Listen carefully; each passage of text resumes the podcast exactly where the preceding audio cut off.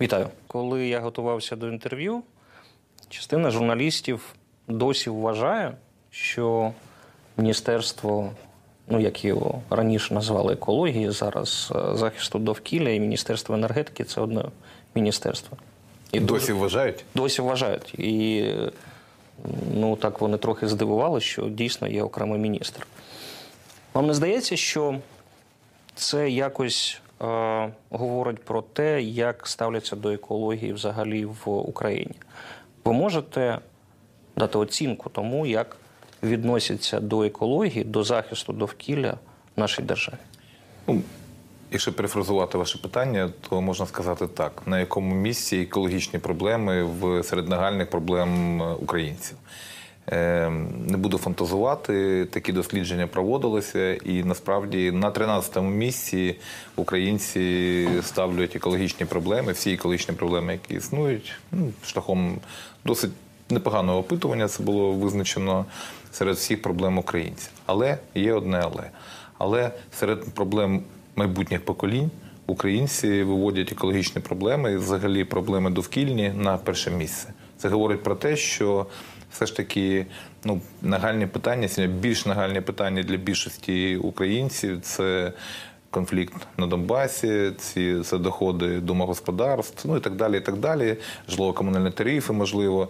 Тобто, це, що має безпосередній вплив сьогодні на сьогодні. Екологічні проблеми такий вплив е, мають на ті регіони, де є концентрація забруднювачів, наприклад, де є дуже великий тиск від е, на довкілля від транспорту, ну і так далі. Тобто 13 місць це, це а скільки взагалі було? Біля 20 питань, тобто 20 проблем, і екологія на 13-му місці. У нас в ефірі був міністр фінансів, і він підтвердив, що ви були один з двох міністрів, які не підтримали проект бюджету на 2021 рік. Чому? Ну, Це було природньо, тому що на вирішення екологічних проблем країни не виділялося коштів взагалі. Тобто я не міг е, підтримати такий бюджет і висловився тим, що утримався від голосування. Але ну, це бюджетний процес і це політика. І в процесі обговорення, навіть е, в моїх бесідах з прем'єр-міністром, ми визначилися з тим, що треба все ж таки виділяти гроші на вирішення екологічних проблем. Інакше ем, наслідки будуть настільки руйнівними для і бюджету, в тому числі, бо краще запобігати якимось змінам негативним, ніж потім ліквідувати їх наслідки. Поясніть, будь ласка, як це взагалі не виділялись кошти? Ну насправді навіть е, в цьому році суми, які були виділені, там близько півмільярда гривень, вони були при, при перерозподілі бюджету в зв'язку з е, коронавірусною інфекцією, були списані повністю і перерозподілені в фонд ковід. Ми подали резолюцію, свій бюджетний запит, от, але Мінфін, ну дійсно, Сергій Михайлович прав. Мінфін е, обнулив, ми будемо так казати, наші бюджетні запити і е, дав е, цифру нуль. Потім вона була е, модифікована до 47 мільйонів в процесі, але ну я не вважаю, що цього достатньо, щоб вирішувати екологічні проблеми українців. Тому я вимушений був утримуватися, але ми в діалозі. Це нормальний процес. Ваш насправді. бюджетний запит скільки був? Ну, порядку там загальне фінансування е, було велике. Там по міністерству, по всіх центральних органах виконавчої влади, влади порядку 10 мільярдів. Е, Але е, у ці програми, які фінансуються саме як природоохоронні заходи, це програма 1270, порядку до- до 500 мільйонів. Угу. Справа в тому, що я не знаю, ви міністр, ви знаходите шляхи якось переконувати і керівника уряду, і е, депутатів. Ну, коли в одному з е, документів з пояснювальної записки до якогось вашого законопроекту на Кабміні, я побачив цифру, що в Україні, за даними 2016 року, 58 тисяч людей погибло. 57, біль- біля За, 58. за, загинуло від е, проблем саме пов'язаних з екологією. Довкільних проблем всіх. Як е, Забруднення в першу чергу. так, забруднення. Ви можете пояснити, ну, взагалі, як е, ця цифра формується, як ви розумієте, що 57 тисяч це майже ну скільки, в чотири рази е, більше, ніж е, війна на Донбасі. Ну так, якщо відверто, так? Як взагалі формується і чому про цю цифру ну, майже ніхто не говорить? Сумна математика насправді, і це оцінка, скільки людей завчасно пішло з життя. Із-за проблем е, в даному випадку це стосувалося забруднення атмосфери. Е, ну, як робилося дослідження, важко там формулу знайти, але робили досить такі ну, агентства, які, яким можна довіряти. І я скажу, що це нас не дивує, тому що якщо не вирішувати питання ну, навіть атмосфери, плюс ще є питання якості води, скиди водні об'єкти, утворення відходів. Україна насправді тоне в відходах, і це не це почалося не вчора. Системно у нас нічого не робилося практично. Закон, діючий закон 98-го року про відходи. Ну продовжувати не треба, я думаю. Тобто все змінюється, морфологія змінюється, змінюється кількість відходів, змінюється їх склад. Але ми в законодавчому полі залишаємося в 98-му році. По забрудненню ну, приблизно така сама ситуація, але ми системно підходимо до того, щоб її виправляти. Вчора, наприклад, на уряді був е, схвалений до подання Верховної Ради закон про запобігання, зменшення та контроль промислового забруднення. Це крім того, що це наші міжнародні зобов'язання, е, додатку 30 угоди про асоціацію, це ще й такий ну, суттєвий крок е, до впровадження європейських практик, ну, які є передовими на сьогодні, і вони базуються на європейській директиві 2010-75 ЄС, яка про промислове забруднення, яка в принципі ну така амбітна і настільки амбітна, що може виправити ситуацію. І ми маємо надію, що Верховна Рада цього скликання схвалить. Давайте закон. ми про цей закон е, окремо поговоримо. Я хотів у вас питати. Не знаю, чи є у вас е, карта забруднення України в міністерстві? Ну, звісно, є. Вона там не в вигляді карти, але ми розуміємо концентрацію забруднювачів і ну, Са- Самі проблемні місця в Україні. Це де? Ну, безумовно, це промислові регіони, це Запоріжжя, Кривий Ріг, Маріуполь, Нікополь, Дніпро, е, Київ за рахунок е, джерел пересувних, тобто транспорту. Майже все головне назвав, є, може щось пропустив, але в принципі це концентрація забруднювачів промислових. Ці регіони є найбільш забруднені. І там збільшується кількість е, хворих. Е, Ну, знаєте, в, я думаю, що кожна родина вже в Україні стикнулася з тим, що хтось є там знайомий чи рідний онкохворі. І ну, ми розуміємо, що це не просто так відбувається, і кількість онкохворих е, збільшується. Ми бачимо, що в принципі реєструємо це не один рік, що років 10, як ця тенденція вже, на жаль, стала сталою. е, давайте вже про цей закон про запобігання. Збитки для країни дуже великі від того. Які, скільки? Ну я не можу обрахувати. Мо- Може, Міністерство охорони здоров'я це більш зрозуміло, але ну я розумію, що витрати на лікування онкохворих. Я вже не кажу про те, що це наші люди, які ми втрачаємо людський потенціал, ми втрачаємо наших громадян.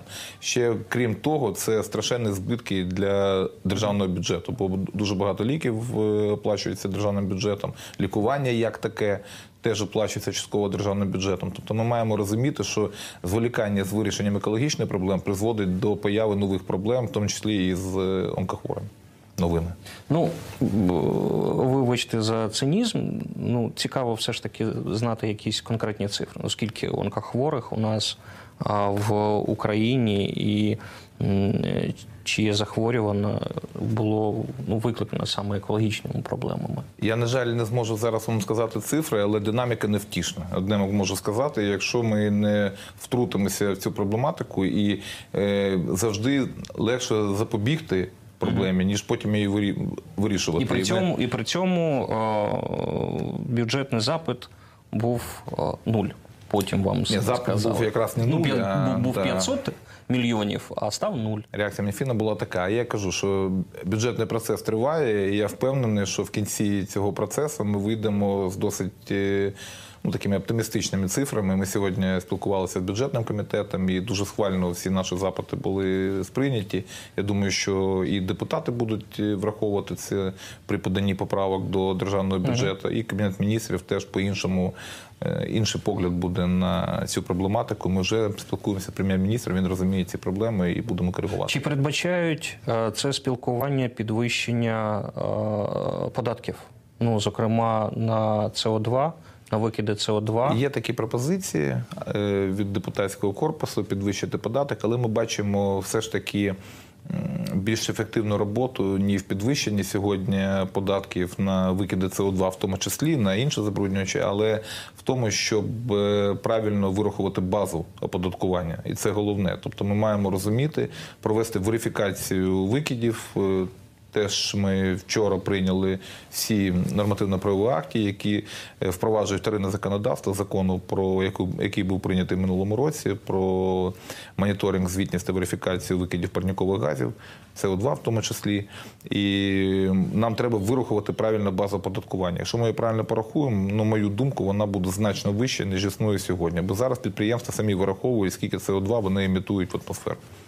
Тобто вони самі е, кажуть, Ну, є наскільки, методики, звісно. наскільки, наскільки вони забруднюють. Ну, це не забруднення умовно, це, це викиди парнікових газів, тобто це створення парнікового ефекту. Це мова про СО2. Він не обраховується датчиками, він е, вираховується розрахунково. Мгм. Давайте про- про промисловість. Е, Тож, проект закону про запобігання і зменшення та контроль промислового забруднення, якщо простою мовою людською. Що зміниться після того, як е, цей законопроект стане законом? Знаєте, почну з того, що розповім ну, зі свого досвіду, колись їхав по Альпійських лугах, умовно, біля Зальцбурга, і побачив е, виробництво, таке металургійне виробництво, можна сказати, цинкування, плюс до того металевих конструкцій. Ну, практично на Альпійських лугах. Ну, Перше питання в мене було, як це взагалі можливо? Тобто, з вимогами європейськими, як взагалі тут побудували щось? А це дуже просто. Бо існують е, так звані best available техніки, кращі доступні технології. Ці кращі доступні технології, а ми ще розширюємо це до брефів, до методів управління, саме впроваджуються цим законом. Якщо він буде схвалений Верховною Радою, то е, краще доступні технології та методи управління виробництвом, технологічними процесами, які існують в Європі, будуть перенесені в наше законодавство. Ми паралельно, не чекаючи прийняття закону, вже займаємося спільно з проектом GIZ німецьким, займаємося тим, що перекладаємо європейські бати на українську мову з тим, щоб потім е, ознайомити підприємства, підготувати їх до впровадження таких технологій. Такі технології одразу пропонують е, зменшення викидів, будь-яких викидів, скидів водні об'єкти та утворення відходів.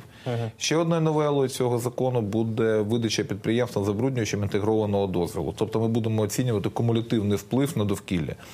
Від викидів в атмосферу, від скидів в водні об'єкти, від утворення відходів і управління цими утвореннями. Дивіться, ви мені цікаву історію розповіли, я вам цікаву історію розповів.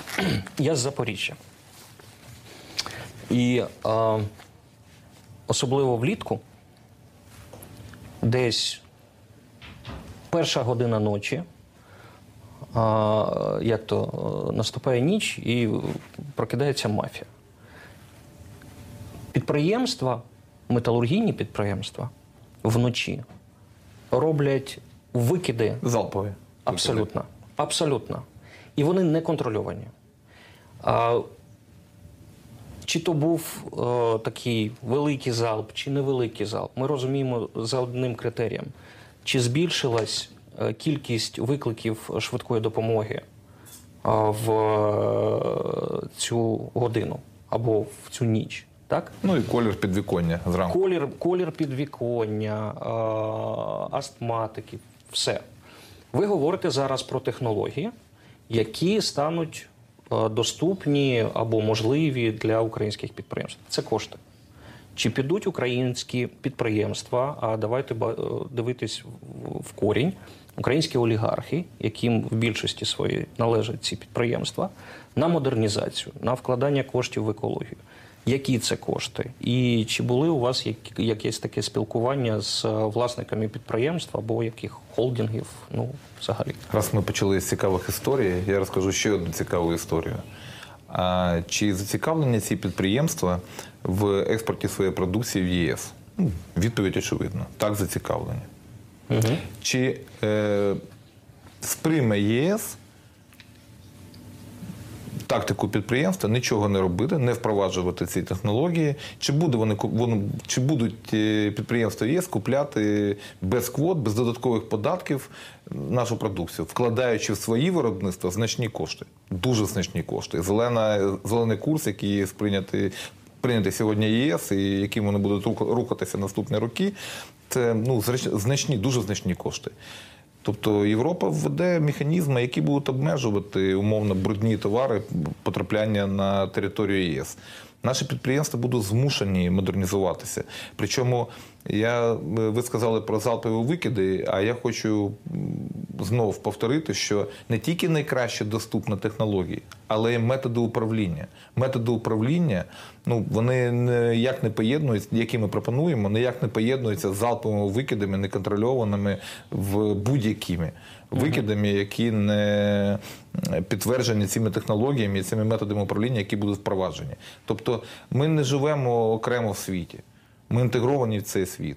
Якщо ми не будемо рухатися разом зі світом, з Європою в даному випадку, ну ми просто станемо Ну, дивіться, Європа може і не знати про ці е, технології, що вони не використовуються в Україні. Е, Собівартість продукції, якщо не вкладати в модернізацію, буде нижче. Експортний потенціал буде вище. Я не погоджуюсь з вами. Чому? Не погоджуюсь, тому що ну приведу простий приклад. Є там мартенівський тип виробництва сталі. Так. Є конвертерний тип виробництва сталі, є електропечі. Так от Мартенівський буде дорожче. Навіть якщо він існує, він все рівно дорожче, і його ніхто не купує. Марко ну, метал з поміткою М дуже важко продати комусь. Е, Конвертерний принцип він і екологічніший, і більш екологічний, і до того ще й дешевше, і яки, більш якісна сталь. Е, метод розлівки, блюмінг, де е, багато відходів, де він менш екологічний, розігрів, там ще один, і непреривна, розливка сталі. Ну, мінімум, там, я, наскільки я пам'ятаю, коли стикався, 40 доларів на тонні економії. Тобто, оці нові технології вони вже впроваджуються. Наприклад, МНЛЗ, так звані, вони вже впроваджуються в Україні, тому що вони, крім того, що вони більш екологічні, вони ще і краще економічні. Повертаючись до олігархів, у вас є консенсус е, з ними? Вони готові йти на це, і коли е, в Україні ну, зникне такі неєвропейські, скажімо так, е, підприємства? Знаєте, я такий міністр, таке міністерство в нас, де спілкування з будь-якими стейкхолдерами, ну, які сидять напроти, ну, дуже важке. Насправді, тому що бізнес as usual – це ну, найкращий сценарій там Ну, для, кажете, для більшості. це, це економічно вигідно. Так, але треба інвестувати. Це треба інвестувати гроші, залучати кредити, там розміщувати бонди, е, проводити якусь роботу. Так, хтось розуміє, хтось частково розуміє, хтось щось робить, хтось там мляво це робить, хтось більш швидко робить. Е, ну там таке модернізуйся або мри. Є, є і такі е, бізнеси, які по-іншому не можуть. З ними простіше.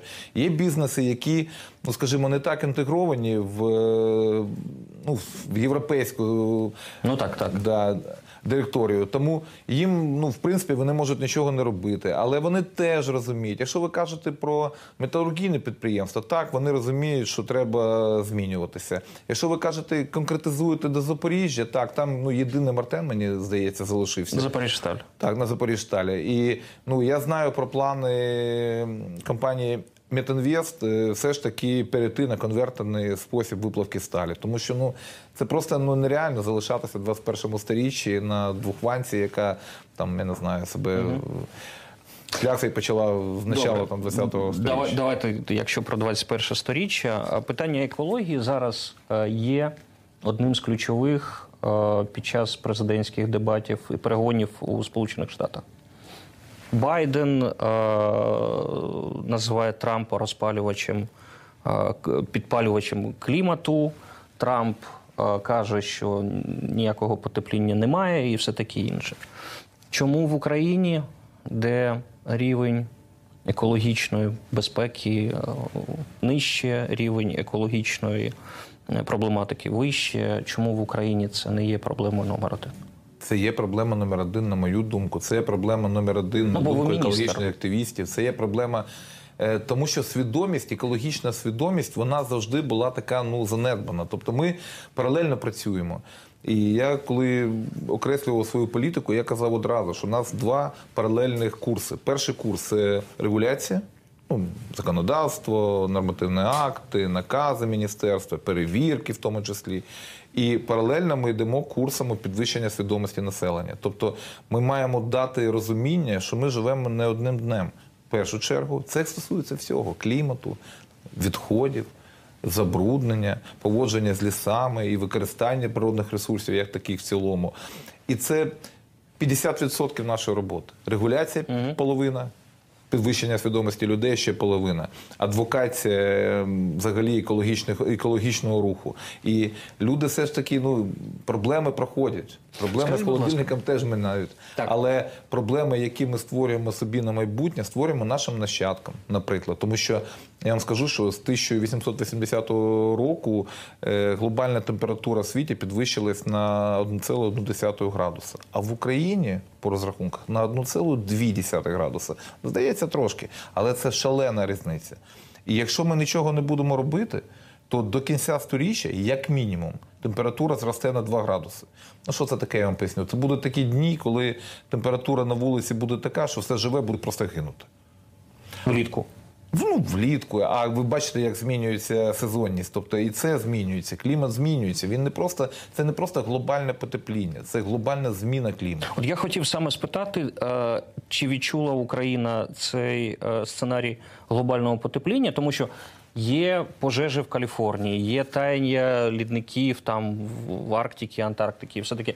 Це здається, там є підвищення рівня моря в там в океані, і коли там зникають острови. Це десь там далеко. Ви можете, от ну давайте так, давайте відверто. Давайте спробуємо, якщо не переконати, то хоча б залякати українців що е, відчула наша держава від зміни клімату зараз, і чого нам очікувати далі? Найпростіший приклад. Згадайте минулу зиму.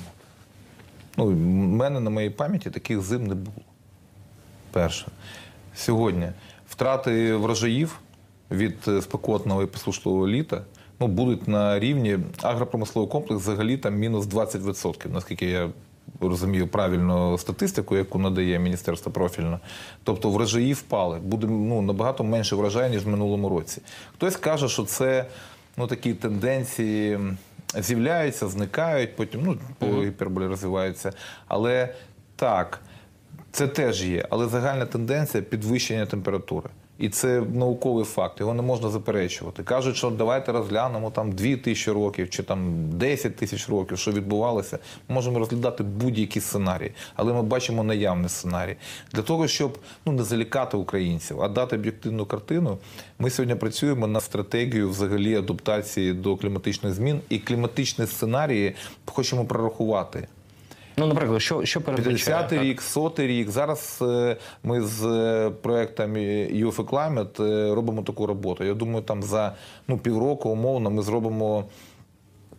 Розробимо сценарії, що буде з кліматом, якщо робити певні зміни, взагалі нічого не робити, і ну залякаємо. Ви кажете, ну так. Я думаю, що я в принципі впевнений, що це буде такий устрашаючий сценарій, якщо не робити нічого.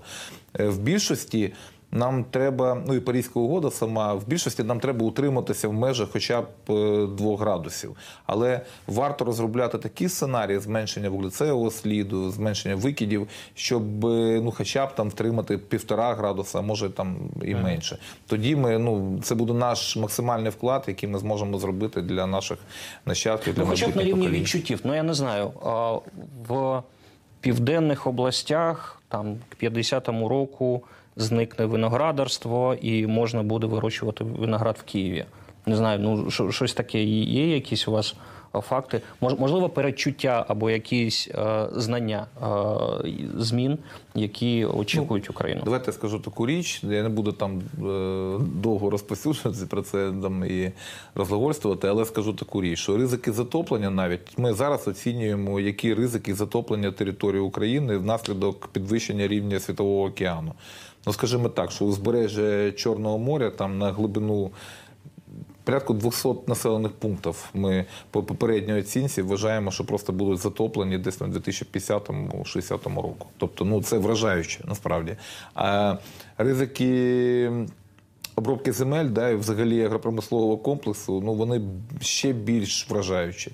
Тобто, так, ви абсолютно праві, що е, зони ризикованого земледілля вони зміщуються все більше і більше на північ. Тобто, ну насправді Україна не в найгіршому кліматичному поясі знаходиться, і ці зміни, але є є наявні карти, де ми зможемо побачити, як взагалі ці зони переміщуються. Ми зробимо великий такий сценарій і представимо його суспільству. Я думаю, цього буде достатньо, щоб е, ну закцентуватися на цих проблемах і вирішувати їх разом зі світом. Чи є нагальна зараз потреба подачі е, води в Крим? Ну я не знаю, яка там нагальна проблема в Криму є. Я чув Для населення. Я чув е, заяви так званих очільників е, Криму, що непослушливе літо. Взагалі-то я вам розкажу, що Україна забезпечила 85% за рахунок ну, Автономної Республіки забезпечила на 85% водою. Тільки 15% забезпечив сам себе Крим. Ну, сказати, що чи є нагальна потреба, ну можливо, є. А чи є нагальна потреба повернути Крим Україні? Ну давайте порівнювати. Тобто, ми нічого не перекривали насправді. Тобто, Дніпро як тече, так і тече. Росія, Білорусь, Україна. І, ну, це штучний канал, який північно-кримський, який є власністю України. Що робити з цим каналом, вирішує Україна. В даному випадку ми не повинні подавати воду е, в Крим, який є окупованим, анексованим Росією, і по суті, ну не знаю, там зарошувати російську армію в тому числі. Ну, тобто, це питання більш політичне, ніж е, в. В полі екологічному вона лежить, чим гуманітарному навіть. Оскільки гуманітарної катастрофи там немає, скажімо, то ну, ми не маємо подавати туди воду, на мою думку особисто. Угу. Екологія на окупованій частині Донбасу. Якщо у нас вона більш-менш під контролем, наскільки я розумію, що відбувається там? Чи у вас є якась інформація? Бо час від часу, коли я спілкуюсь е, з очільниками, в тому числі міністерств, вони говорять, що там е, ґрунтові води, що там е, радіаційне забруднення.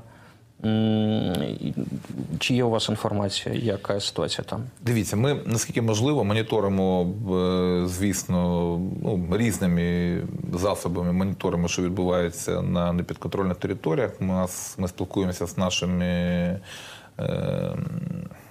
служби зовнішньої розвідки, з СБУ, головним розвідувальним управлінням Міноборони, управління розвідки. е, З офісом генерального прокурора якусь інформацію ми можемо отримати завдяки співпраці з Державним космічним агентством. Тобто це інформація по незаконному видобутку корисних копалин, в тому числі це інформація по ну, скануванню е, землі. Але ми маємо досить багато інформації, ми її розуміємо, виходячи з того, які процеси відбуваються там за, для запобігання техногенних е, катастроф. Тобто шахти, які виторкнулися, ґрунтові води шахмат, ну звісно, що ніхто їх не відкачує, вентиляційне обладнання не працює. І ми маємо таку проблему, що ці шахти, які покинуті, фактично, чи там, як правильно казати, ем, законсервовані мокрим способом, то вони просто затоплені, і ці ґрунтові води, ну, по-перше, підмивають е, вироботки, і це можуть бути суви ґрунту, присідання ґрунту на підпрацьованих цих територіях. По-друге, е, ну, по факту, е, наші вугільні розрізи е, знаходяться трошки нижче, ніж е, території, на території, яка тимчасово не контролюється українською владою. Тому ці перетоки теж можливі. Е, Ми аналізуємо, будемо спілкуватися. На це теж треба гроші, щоб проводити наукові дослідження.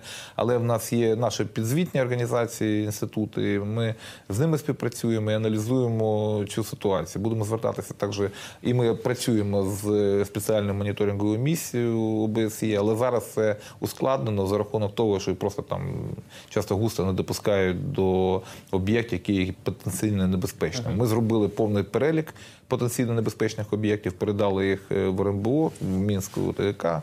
Тобто, ну наскільки можливо, ми цю роботу виконуємо. Наскільки це ефективно? Так, це не ефективно, тому що в нас немає доступу. Якщо такий доступ з'явиться, і ми зможемо хоча б моніторити час від часу, ми дамо більш об'єктивну інформацію. Що ми точно знаємо, що природно-заповідний фонд, там 18 парків залишилося, ну вони в занедбаному стані в кращому випадку. Знаємо, що там проводяться рубки, знаємо, що вони під впливом конфлікту були. Ну, десь вони там заміновані, десь були там зруйновані деревостани і так далі. Лісові ресурси. Ну теж у нас немає загальної картини, але ми бачимо за рахунок космічних знімків, що ну, ситуація ще не критична, але вона не надихає. Ну, давайте про ліс поговоримо, раз вже почали. А, ті пожежі, які були цього літа, а, ви там є якась е, екологічна компонента? Ну, звісно, по-перше, що таке ліс? Ліс це абсорбція СО2, в першу чергу, це легені. І якщо у нас е, тільки в зоні відчуження вогонь, вогонь пройшов по території 60 тисяч гектарів, ну, по суті, це чверть від загальної території зони відчуження. Ну, це вражаюче, так? А ще були пожежі в Житомирській області, ще були пожежі на Сході. Тобто. Це теж наслідки змін клімату, це теж наслідки потепління. Це ну, питання, які не вирішити за день, але треба системно їх вирішувати. Треба виділяти на це фінансове збитки шалені. Тобто тільки по зоні відчуження попередня оцінка збитків біля 6 мільярдів. Ну розумієте, про що ми кажемо? А е, гроші, які треба виділити на те, щоб е, ефективно запобігати ландшафтним пожежам, це ну десятки разів менше. Десятки, а то й в 20 разів менше, щоб ефективно моніторити пожежі, вчасно гасити. Ліс завжди горить. Сухе дерево, воно горить. Але якщо вчасно помітити, е, вчасно зреагувати, мати техніку відповідну, мати навче- навчений персонал навіть у зоні відчуження чи будь-якому лісгоспі. ДСНС, е, хвала ну, ДСНС, вони досить чітко відреагували завжди, але просто ну коли вже пожежа розповсюджилась, і це верхова пожежа, наприклад, її дуже складно погасити. Це тільки виключно Авіазасоби, авіазасоби, і це дорого. Ну, це маківки, Досить коли дорого. горять. Так, так, це верхова пожежа, вона швидко розповсюджується, особливо коли вітер підіймається, тобто ну дуже важко. І спрогнозувати важко, як буде розвиватися пожежа, куди, ну і таке інше. Все треба гасити, коли тільки розпочинається пожежа. Тоді буде просто і дешево, скажімо так. Ну, е, стосовно сходу, я чув, що там був умисний підпал. Там сплив конфлікту. Наскільки по Луганській області, там якраз на лінії розмежування, і там дійсно це вплив конфлікту, трасіруючі кулі, е, снаряди, можливо, там чи там Ну, міни, гранати, міни, так. да, і так далі. Тобто, ну це теж вплив конфлікту, це те, про що ми казали декілька Карпати. тому. Дуже ну, можна побачити там в інтернеті. Ось Карпати, як було, вони були там 20 років тому, от як зараз. Що відбувається з виробкою лісу, як це взагалі унормовується, і ну що з цим робити? Чи це нормальна ситуація, чи це якась санітарна рубка, і все гаразд, все там нові саджанці з'являються, і з Карпатами все гаразд. Яка ситуація? Не гаразд. Не гаразд, тому що діюче регулювання, діюче управління лісовими ресурсами, воно, ну, по-перше, застаріле, а по-друге, там дуже багато шпарин, які, ну, через яких можна трактувати чи так, чи інакше будь-яке наше законодавство. Ем, Але я хочу сказати, що ці вражаючі знимки, які час від часу з'являються в інтернеті, ну коли ми бачимо там, ми ж чітко аналізуємо да, ці знімки і можемо співпоставити дійсно Карпати, це українське чи румунське, наприклад, да, коли там був буревій, і повалило дерева. А нам нам показують, що це відбувається в Карпатах. Ну це теж ми в принципі чітко відокремлюємо одне від іншого. Але картина невтішна насправді і знаєте. Ну, взагалі, Карпати це легенії Європи. І ну тут нема що сперечатися. Це насправді так. Це такий абсорбуючий масив, СО2 в тому числі, це бар'єр ну, для всієї Європи і в одну сторону, і в іншу сторону. І е, ще в тому році був прийнятий закон про збереження ЄЛЦО-букових лісів Карпат, обмеження рубок і так далі.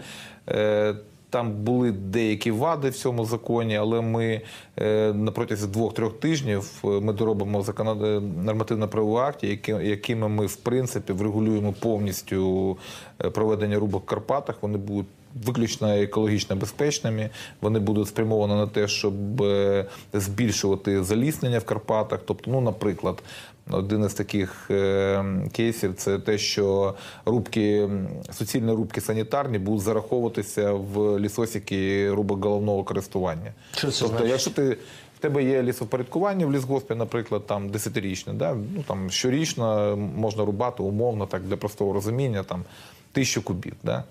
Тобто, якщо ти робиш суцільні санітарні рубки, ну за рахунок там засушливих е, якихось процесів чи там е, шкідни- шкідників, там ліс е, ну, вмирає умовно, да? там сухостої образується. Рубиш санітарну рубку, наприклад, там гектар зрубав, там, да? там 500 кубів, умовно. Ну, от, ці 500 кубів віднімаються від е, господарської діяльності, від той тисячі, які були розраховані рубки головного користування. Тобто, щоб не було зловживань з цими суцільними санітарними рубками. Ви говорите Праліси взагалі заборонено рубати. Тобто ліси природні ми практично заборонено рубати. Тільки штучні ліси, які були висаджені, там ну, смерека чи сосна була, тобто висаджено штучно, їх можна буде рубати згідно з матеріалами. а природні ліси не А природні ліси ми взагалі хочемо заборонити рубати в Карпатах. В цьому нема потреби. Є штучні ліси, будь ласка, рубайте, висаджуйте нові, лісовідновлення робіть. Е, дуже багато там заборон, які ну дійсно ми впровадимо і е, чітко врегулюємо це питання, що там відмітки, вище 1100 метрів, ну і неможливо рубати і так далі. Можливо, зробимо.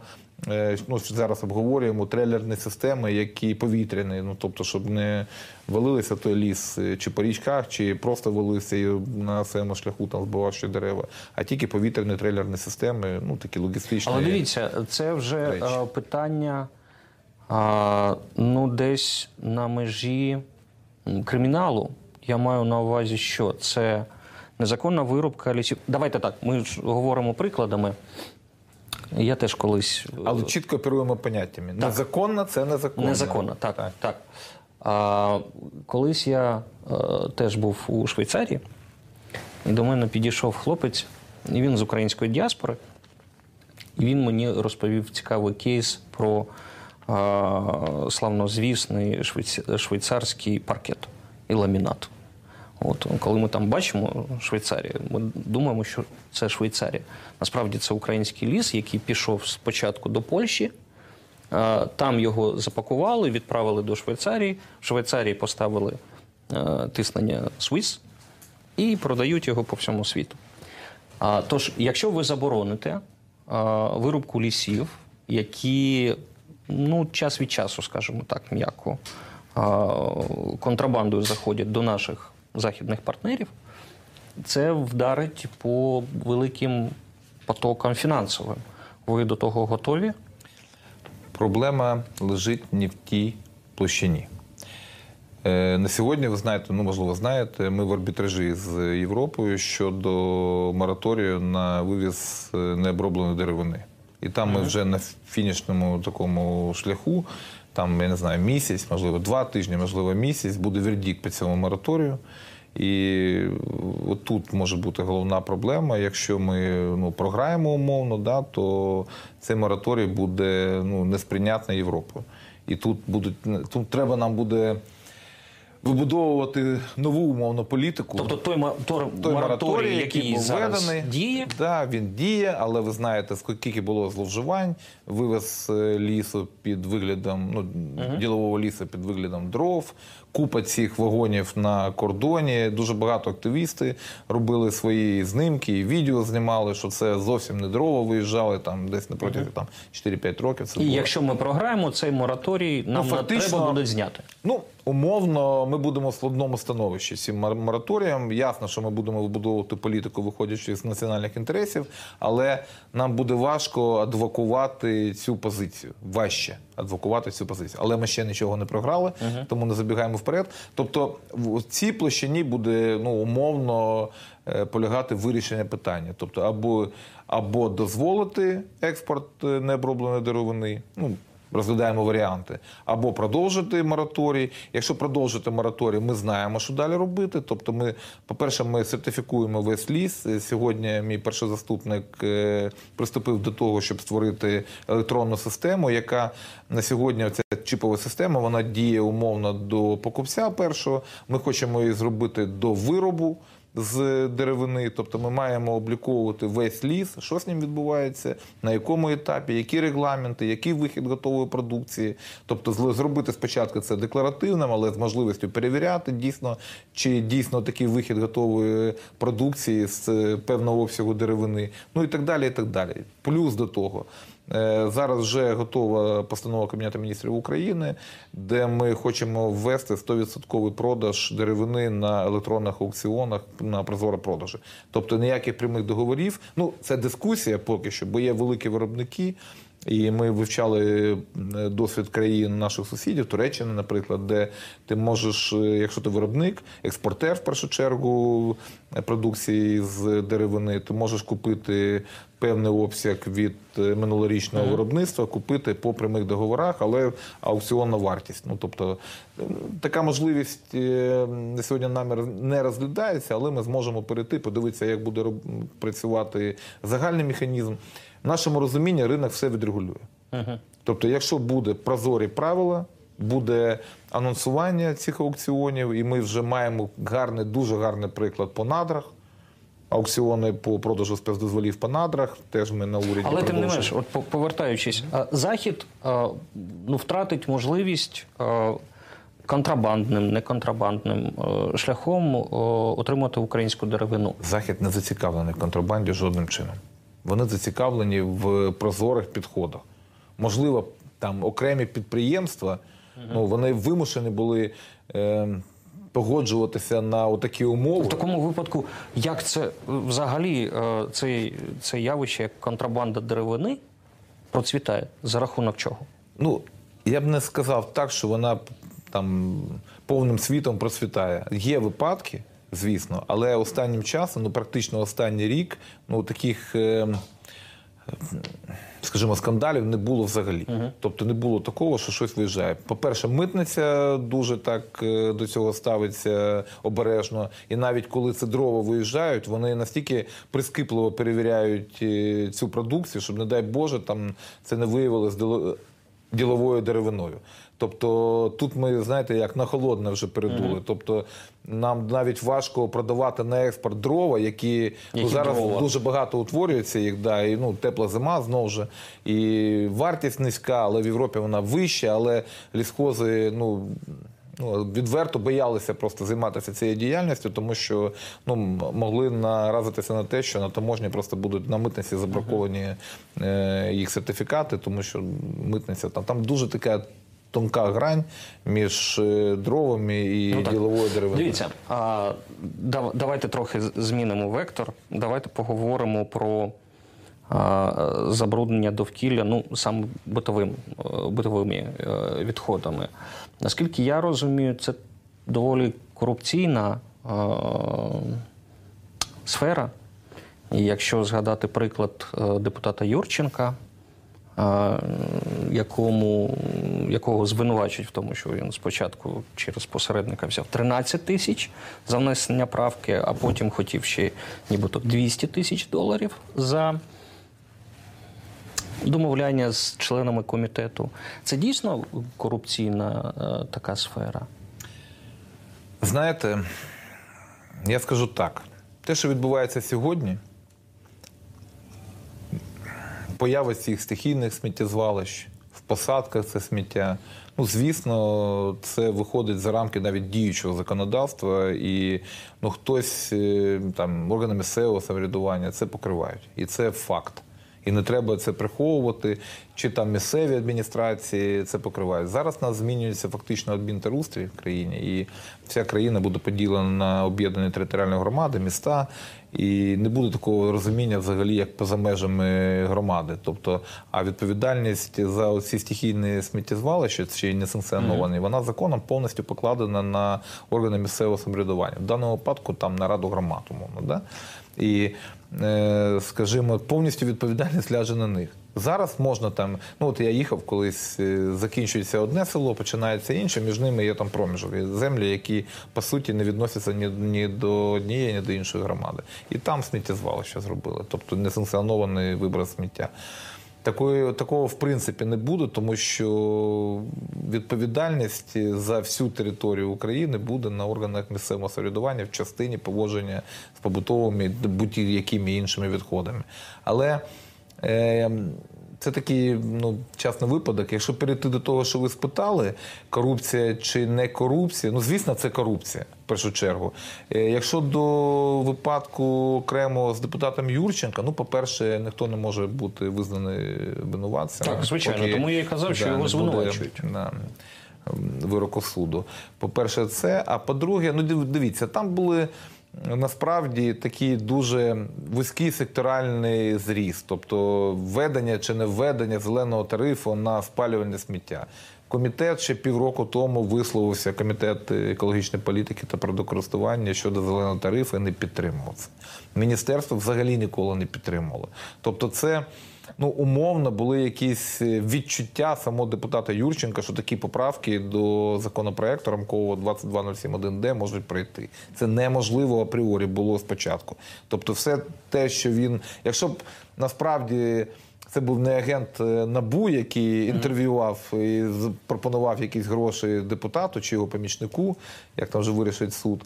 А стейкхолдер, там, учасник ринку, ну я думаю, таких пропозицій навіть не було б, бо це абсурд. Ну це неможливо, це не відповідає європейським директивам. До речі, 98 директиви про рамкової про відходи, яка яка буде імплементована саме цим законодавством, цим законопроектом. Ну, це просто було неможливо. Але питання не в тому. Нам треба зробити таку систему, і в цьому законі вона пропонується ієрархію поводження з відходами. Тобто на зверху опрокинута піраміда зверху, і перше, що ми маємо робити, це е, зменшувати утворення відходів, тобто стале споживання, стале виробництво.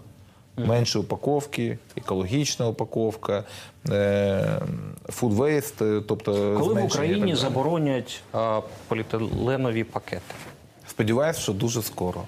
Е, Від в порядку залежить? денному вже був законопроект, який спрямований на те, щоб е, зменшити споживання пластикових пакетів і оксорозкладних пакетів, які ще гірше, до речі, для довкілля, а перейти виключно на біорозкладні. І це залежить від того, як проголосують депутати Верховної Ради. Але я знаю, що там досить непоганий такий стан справ. І єдине, що стримує, те, що Е, За час е, просування цього законопроекту дещо змінився Кодекс України про адміністративне правопорушення, і треба привести цей закон відповідність до цього кодексу. Тобто е, структура така: закон виноситься в раду, повертається на доопрацювання. Всі правки, які мають бути на це доопрацювання, приведення в відповідність кодексом, вже є. Знов подається в раду і голосується. Президент питає кожен при кожній зустрічі, що з законом. Ну, як ви точно. Питання в мене у нас залишилось не дуже багато часу. Є і веселі питання. Ну, як мені здається, веселі питання. А, я коли дивився на пакет документів, які ви подали до. Здається, ви його назвали, чи прем'єр-міністр, екологічний кабмін. Так. Відбувся екологічний кабмін. Там більше 20, е, 21. 21 так, і- ініціатива була. Так одна з них е, стосувалась сталкерів. Сталкерів, так, ті люди, які ходять е, до Чорнобильської зони Без дозволів. без дозволів. Е, що, що не так зі сталкерами? Що ви Дивіться. хочете з ними зробити? Ми хочемо, щоб е, витримувався порядок е, обмежень, який існує в зоні відчудження, безумовно, відселення. Тобто, ну ми розуміємо, ми всі розуміємо, що це зона з обмеженим режимом перебування. Там є дійсно і місця, які більш заражені були в 86-му році. Там є ну, промислові об'єкти, діючі, там є е, полігони, де техніка з тих часів, там є е, Хоят 1, Хоят 2, там є СВЯП 1, СВЯП 2, там є е, об'єкти будівництва, ну, які мають певний режим секретності в тому числі. І ну, будь-яка країна не була б в захваті від того, що в обмеженій зоні хтось там вільно гуляє. Що ми зробили? Ми подали законопроект, який підвищує відповідальність, е, адміністративну відповідальність. е, Ви підвищуєте штрафи. Ну, умовно так, і на- вводимо наскільки? кримінальну відповідальність. Ну, значно. Насправді значно, там, в залежності від е, кількості порушень, чи це там перший раз, чи ну, повторне. А також вводимо кримінальну відповідальність за самопоселення, за вивіз там будь-чого з території зони. Тобто, чи якщо винес. люди захочуть там поселитися, їх посадять. Ну, звісно. Ну, А це такі люди взагалі є? Ну, існують такі люди теж, хто там перебуває дуже довго, насправді. А відповідальність дуже низька. Виглядає це так. Зловили цього сталкера, він сам може зателефонувати в поліцію там умовно. Поліція має приїхати, вивезти його, привезти там в Іванківський райвідділ, там штрафувати на 3 копійки, там 170 гривень, щось таке. Ну, тобто таксі від е, зони коштувало б дорожче. Ну це ненормально і так не може бути. І оці пожежі, про які ви кажете, ми от якраз в зоні ми аналізували, як відбувалися ці пожежі, що стало очагами е, розповсюдження пожеж. Ну, у нас є певна аналітика в тому, що саме це було або необережне поводження з вогнем, або під або підпали. Ми не хочемо звинувачувати, звинувачувати нікого там безпідставно, але ну такі. Такий аналіз існує. Ми дивилися. А це уважно. підвищення штрафів в декілька разів, декілька десятків разів. декілька десятків разів. Взагалі, яким вам бачиться майбутнє зони відчуження Чорнобильської зони? Тому що я коли спілкувався з вашими попередниками, міністрами екології, вони казали, казали про те, що там дуже гарно можна ставити сонячні батареї, так? І зробити, завалити енергетикою е, всю державу, а може і не тільки нашу. Потім казали, що ґрунти е, вони вже відпочили, і можливо там сільське господарство. Хоча ж я так не дуже собі уявляю, якщо І я не люди розділяю цей оптимізм. побачать Мадин Чорнобиль. Чи захочуть вони щось купувати? Е, Яким бачите ви майбутнє Ну, Чорнобильської по-перше, це дуже оптимістичне бачення. Насправді це не відповідає дійсності. Ніякого там аграрного виробництва не може бути. Е, Давайте розділяти. Є 10-кілометрова зона, зона, де визнано, що ніколи не будуть жити люди. Це виключно промислова зона. Там можуть проводитись якісь е, промислові інвестиції. Е, Ми розглядаємо ці питання. Є в нас пропозиції там вплоть до зеленого водороду, тобто е, станція, вітряна станція і виробництво зеленого водороду в зоні. Е, Підключення ну, дуже просте і близьке до електричних мереж. Е, Такі проекти є, вони існують. Запити такі на виділення земельних ділянок в оренду під це будівництво існує мінімум від трьох інвесторів. Щодо сонячних батарей, ну якщо будуть такі запити, ми готові їх розглядати і дійсно виділяти землю під будівництво, але на сьогодні таких запитів немає. Там були проекти за кіоські гроші, але ну у нас дуже багато питань. Тобто я не розумію, навіщо державі е, будувати сонячні електростанції. Це мають робити інвестори. І тим більше, що там є завищена вартість е, вдвічі, умовно, цих електростанцій, які будувалися. Тобто ми проти того, щоб держава інвестувала в такі бізнеси, де спокійно можуть заходити приватні інвестори. І є 30-кілометрова зона, є радіаційно-екологічний заповідник, по суті, який біосферні заповідники, які створені для того, щоб відтворювати екологічно безпечну систему 30-кілометрової зони. Який буде розвиток цієї системи? Ну, ми побачимо, будемо. Ми спостерігаємо постійно. У нас є там таке ДСП екоцентр, яке е, постійно веде спостереження за радіаційним фоном. Е, В них дуже велика статистика. Вони дивляться, як змінюються статистичні дані, тобто в динаміці. І ну я впевнений, що колись е, ця зона буде відкрита для людей, але не зараз. А 10-кілометрова зона залишиться Зрозуміло. завжди зоною відчуження. Давайте буде в в мене буде останнє питання, і е, воно буде стосуватись того, з чого ми почали. Зміни клімату. Я розумію, це велика історія для держави, це великі кошти. Але як рядовий українець, пересічний українець, ми з вами можемо зменшити шкоду для екології, що потрібно робити. От зараз, ну, коли починалось там коронавірус, дуже багато казали про таку звичайну річ, як мити руки.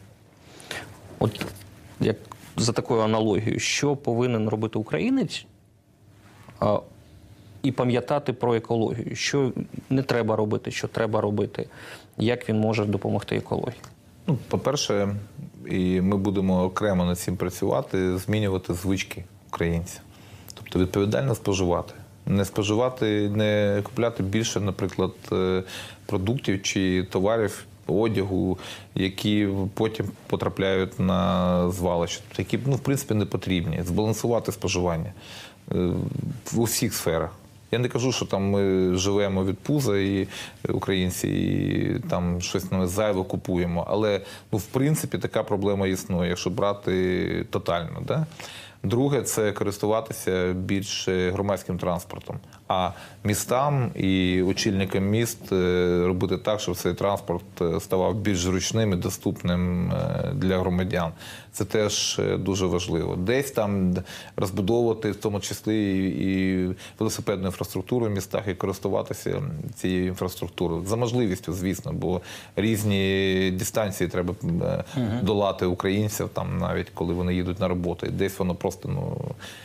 Не може бути використано такий екологічний транспорт. Ну, в тому числі дуже багато всього. Ми будемо. Я думаю, що це тема окремого інтерв'ю. Ну, добре, а е, давайте так. Ви якісь звички вже змінили? Ну, можливо, так. можливо, ви пересіли з бензинового двигуна на е, Це в планах міністерства. Якраз ви Заку- Закупити автомобіль? Да, в нас є кіоські просто гроші, які виділені саме міністерству. Там залишок е, японських викупу японських квот, які виділені міністерством. Ми зараз дискутуємо над тим, все ж таки, який проект запропонувати. Або утеплення, наприклад, будівлі міністерства. Ну, в принципі, там і так вона більш-менш непогана. Але ну можливо зробити додаткове утеплення, зменшити вулицевий слід, або там електромобілі закупити для інспекції нашої екологічної, наприклад, чи для міністерства навіть. Міністерство, до речі, немає жодного автомобіля. От, тому у нас якраз в порядку з тим. От, а, Ну і таких речей дуже багато насправді. І кож, кожна людина може зменшити там розділяти сміття, наприклад, побутові відходи, які утворюються в домогосподарствах. Так, на сьогодні там в великих містах інфраструктура більш-менш існує, але вона не є досконалою. І тут знов треба інвестиції в цю галузь. І закону, цей рамковий закон про управління відходами теж пропонує рішення, вирішення питань з тим, щоб залучати приватні інвестиції, зробити інвестиційно привабливий клімат е, в цій галузі, в тому числі. Дякую.